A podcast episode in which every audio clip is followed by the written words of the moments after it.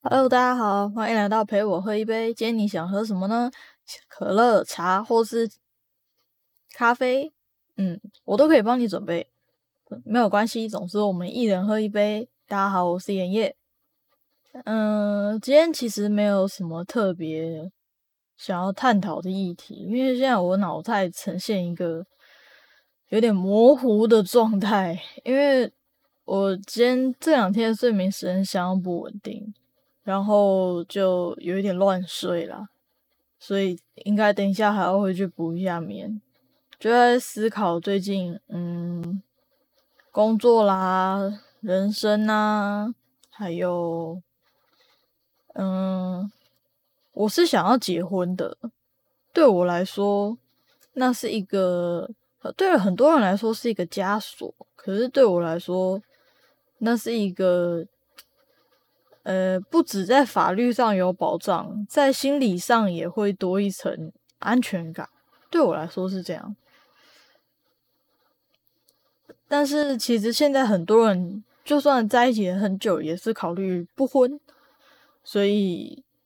多方考量。总之，结婚这种事情，我觉得至少要等到我可以独立去照顾好我自己，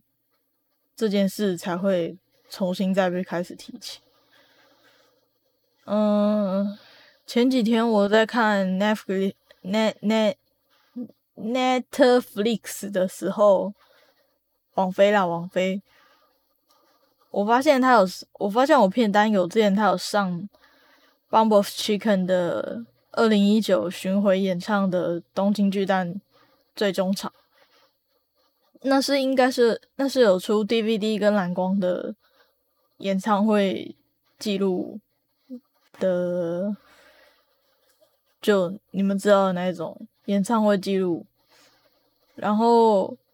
网飞非常贴心的帮我们附注上了中文字幕，他们有翻译。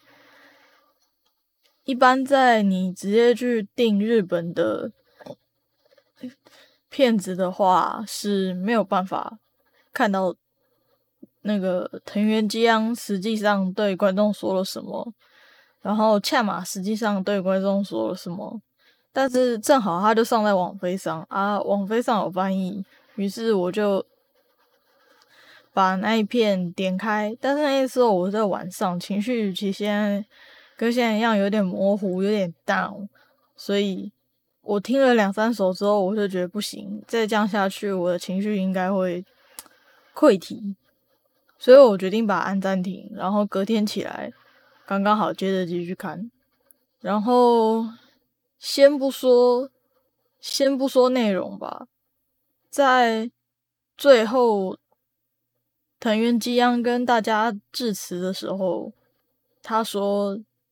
你们今天唱了很多歌吧，不管是大声唱、小声唱，还是在心里唱，都用力的唱了很多歌吧。但是唱这些歌不是为了我，也不是为了乐团，也不是为了别人，而是穿越时间与空间，在未来的某个当下，你觉得好痛苦哦，活不下去了，到底要怎么样才能有活着的意志呢？的时候，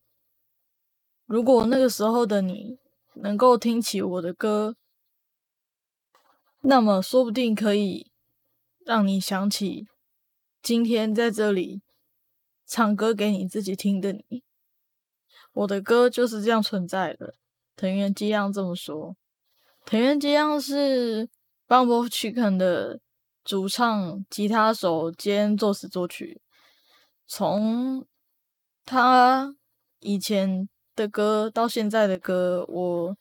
觉得非常深刻的一点是，他的歌并不描写，该怎么讲，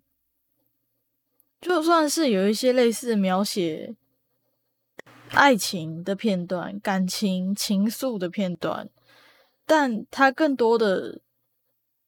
画面感会让人感觉你像是脚踏车之歌，那个要念什么我忘记了。它带给我的画面感是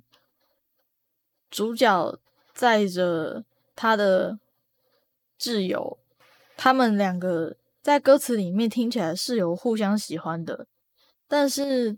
在更多的情绪表现上面，我仿佛看到了那个努力爬坡的载子人的双人脚踏车，还有蓝色的天空、云，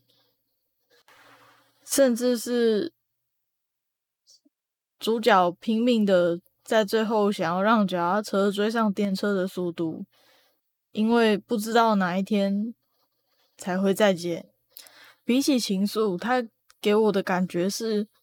更多的青春，更多的不舍，更多的比爱情之上更升华的东西。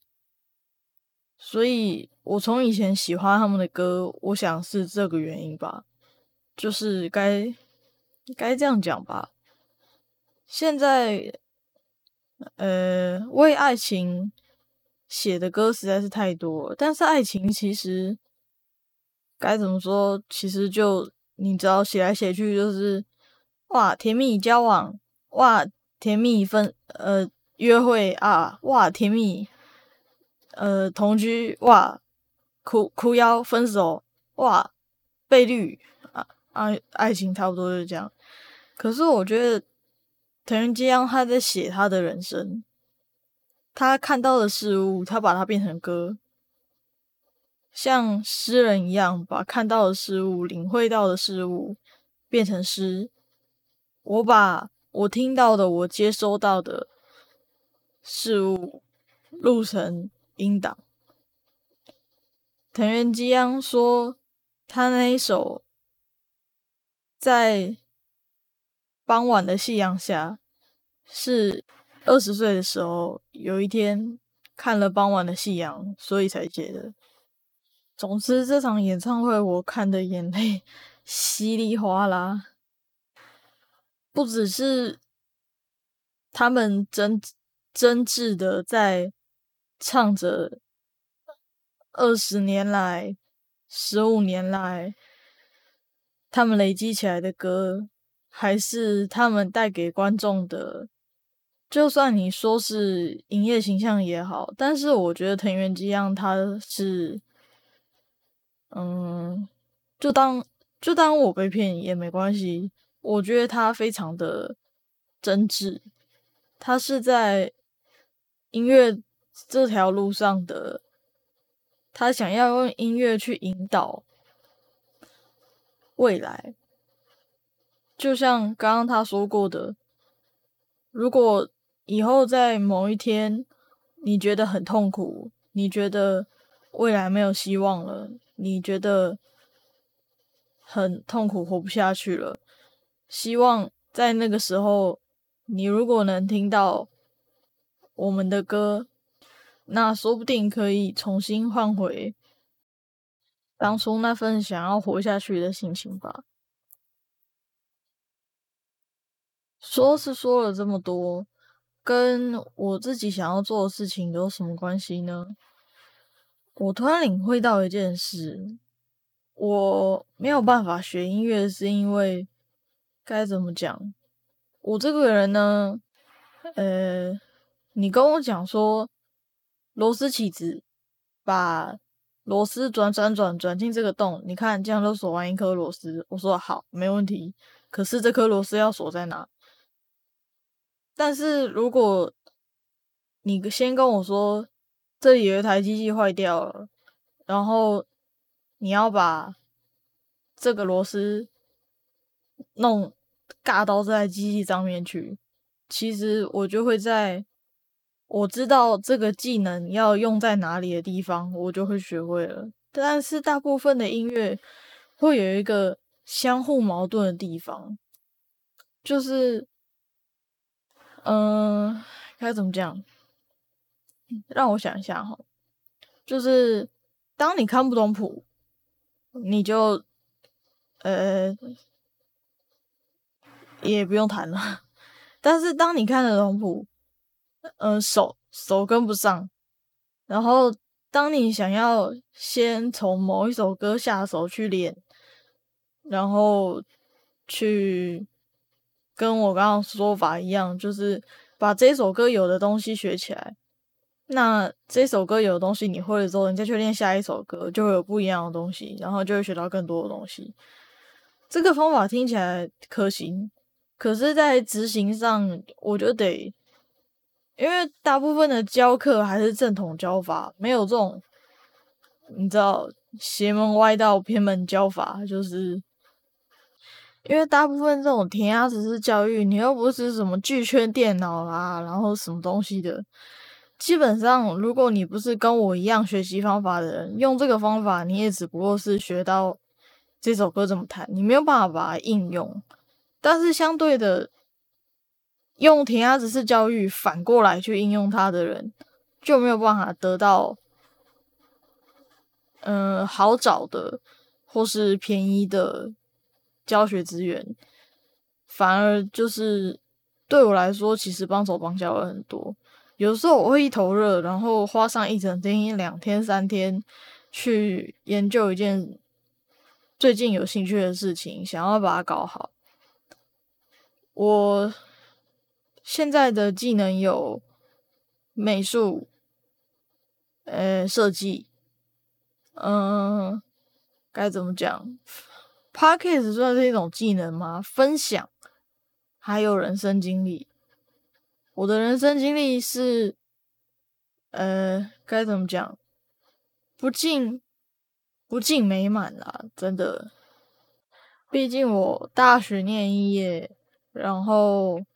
打工也做不稳，然后现在财政状况，也是挺有问题。不过我希望有一天我能过上我可以觉得非常开心的生活，也希望在经历痛苦的人们也可以听听别人的事情，就哦你跟我一样啊，或是哦原来还可以这样做，哦原来还有这种资源哦，哦如果那个时候的内心的痛苦是这样的话，那我可能了解我需要什么了。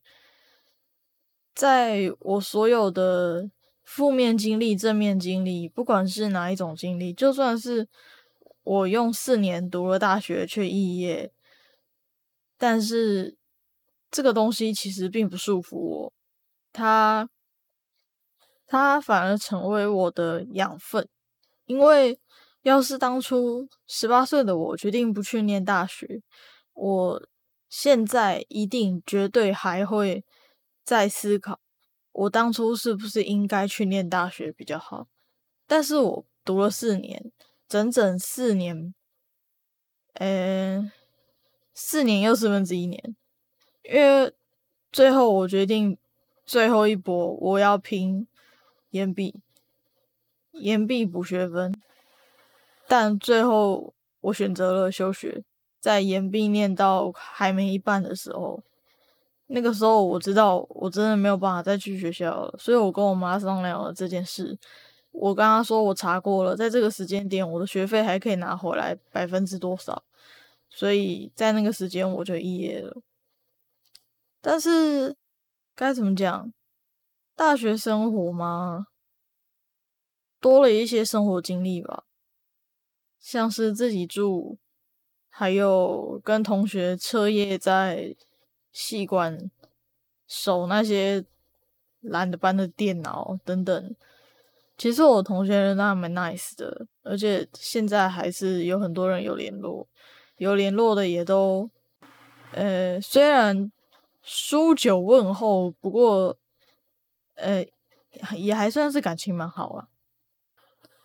不对，刚刚那个是酒书问候，对不起，待会我就发泄3遍。其实也没什么好讲的，不过就大概就是想表达，不管你今天是睡了一整天，什么都没做，那很好，你休息了，你很棒。你今天坐在电脑前发呆，一点进度都没有，那等你发呆完成了，进度自然就会有了，你很棒。当你下一次开始没有点子的时候，你就会想起上一次发呆的时候是用什么方法找出点子的。每一项东西，不管是好的坏的，它最终都会结成果实，然后陪伴我们继续成长。它绝对不会是需要删除的东西。我绝对不会说我做任何决定我会说后悔，我顶多说我冲动，但是我对我的所有所作所为都不后悔。就算让我回到当下时间点再选一次，我还是会选一样的答案，因为我知道当时我能考虑好的最好的方案就是这样。那么如果当时不这么做的话，后来一定会有遗憾。所以不管是大事也好，小事也好，我所有的行动都秉持这个原理去准则它。所以我的人生当中没有后悔，只有冲动跟过程，就是这样。好，那我们老实说我很困了啦，脑子有点糊，所以刚刚讲话其实一直断，我一直去卡那个空白的片段。